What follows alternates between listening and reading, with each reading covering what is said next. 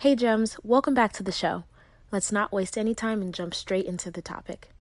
When you need mealtime inspiration, it's worth shopping Kroger, where you'll find over 30,000 mouthwatering choices that excite your inner foodie. And no matter what tasty choice you make, you'll enjoy our everyday low prices, plus extra ways to save, like digital coupons worth over $600 each week. You can also save up to $1 off per gallon at the pump with fuel points. More savings and more inspiring flavors make shopping Kroger worth it every time. Kroger, fresh for everyone. Fuel restrictions apply.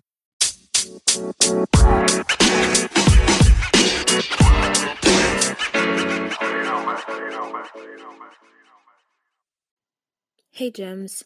I feel like it's been a long time since we have chatted, but in actuality, it's only been a few days. So, um, the funny thing is that I, I feel like when I'm recording these podcasts, like I'm having a conversation with a friend. And so, since it's been a few days since I last recorded, because I batched content last time, um, I feel like it's been a long time. Like, let's catch up.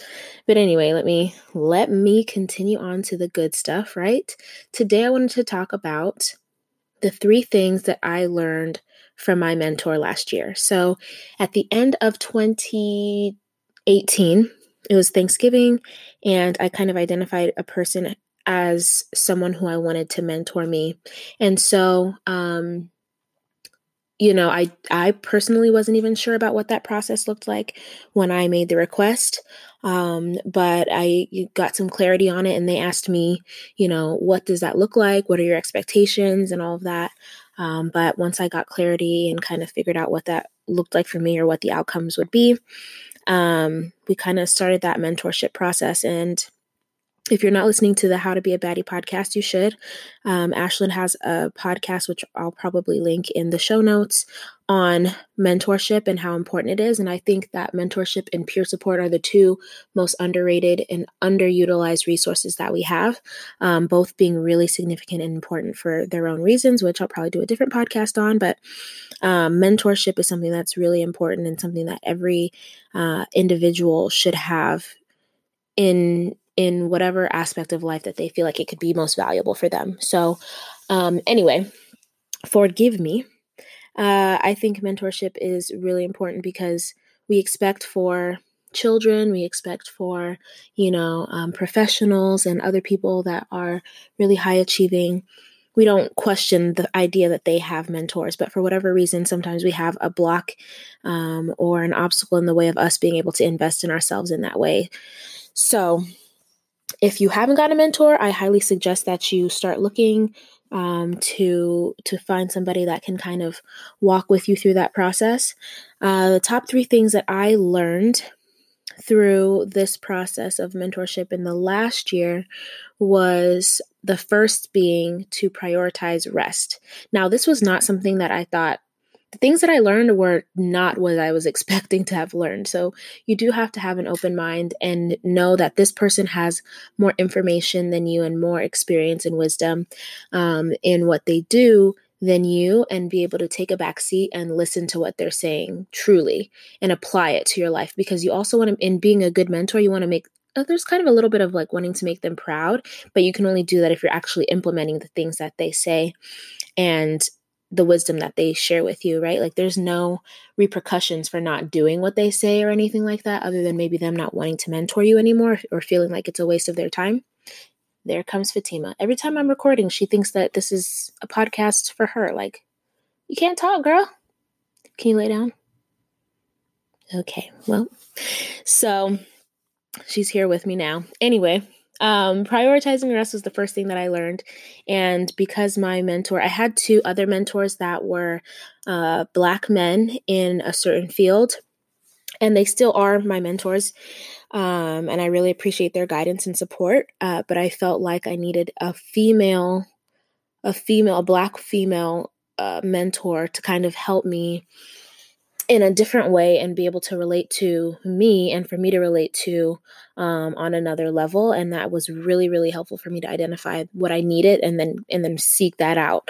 So um, as a woman she's able to speak to certain things that a man can't such as like hormones and um, aging as a woman and in certain industries. And um, you know, some of the things that women experience that men don't, and that really contribute to productivity and performance for women. And so, one of the main things that one of the main topics of our conversations has been about rest and slowing down and taking time to really um, allow for yourself and your body to do what it naturally does and helping it in that process, whether it's nutrition, whether it's activity, whether it's sleep.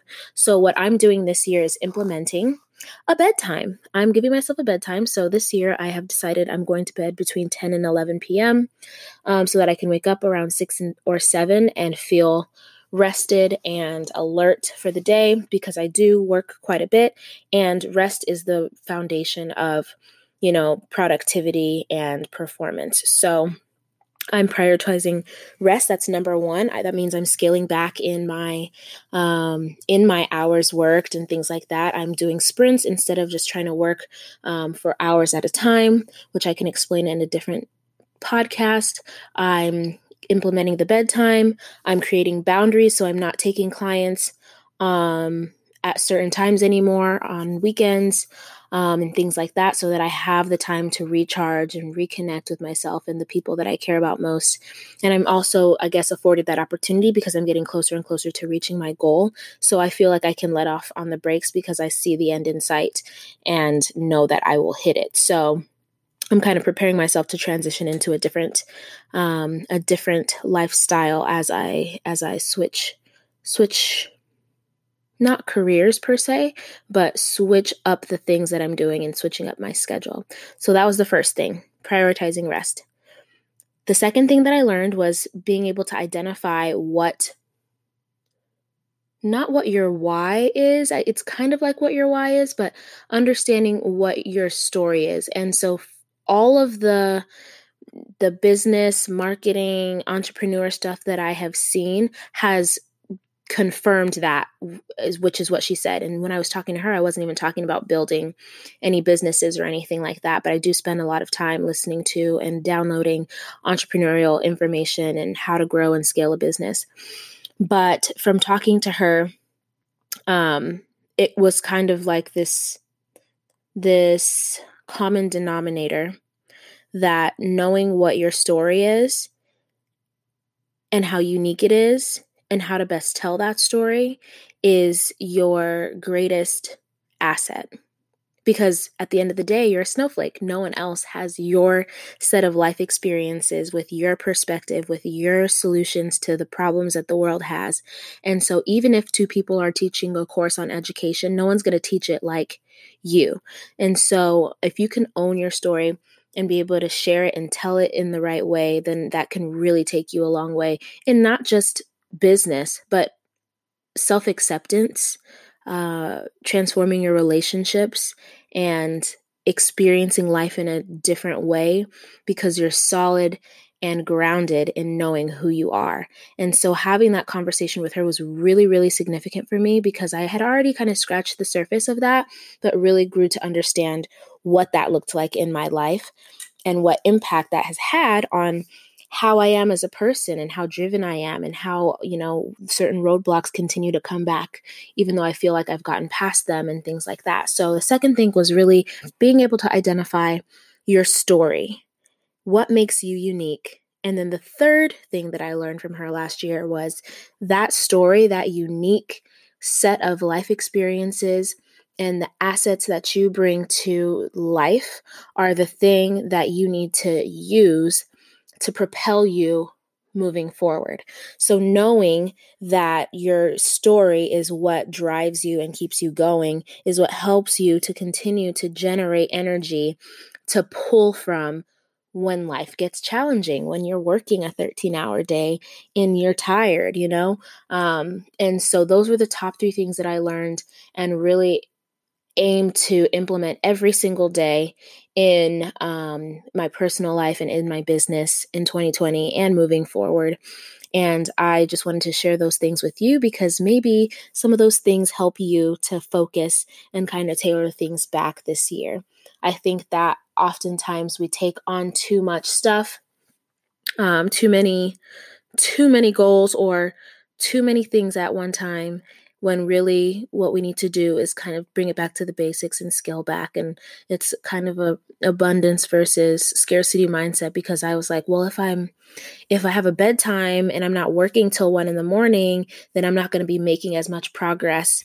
Um, but if i'm working till one in the morning and i'm exhausted and i wake up the next day and i'm exhausted and have to work another 12 hour day what is the quality of the work that I'm producing at that point. So it really kind of made me look back and uh, face that mindset and really come up with ways to better understand that if I believe that I come from an abundant source, then I know that slowing down is going to work in my favor, not hold me back from making progress. So, if um, one of these tips is something that you hope to implement this quarter, um, or this year in your personal or professional life, I would love to hear about it and support you in whatever way that I can. Um, if you want to hear more, more about mentorship uh, or peer support, please let me know. Send me a DM or an email or a message. I also wanted to inquire about the length of the podcast because I like to keep them short and sweet so that it's um, action oriented things that you can apply to your life. And I just feel like if they're really long podcasts or or more lengthy that it might be more challenging to know exactly what you're supposed to do. I want you to pick one of the the tips that I share in an episode and then apply it and see what happens. Um, so if you would like to hear longer podcasts, let me know. But if you like the length that they're they are now, also let me know because I'm making all of this content with you in mind and hope to um, meet your needs by you know, just adding value with the information that I share. So I can't wait to talk to you next time, Gems. If you enjoyed this episode and would like to support the podcast, you have a few options. You can subscribe to the podcast wherever you listen to it, and you'll be notified as new episodes are uploaded. You can also leave a review or send me your feedback.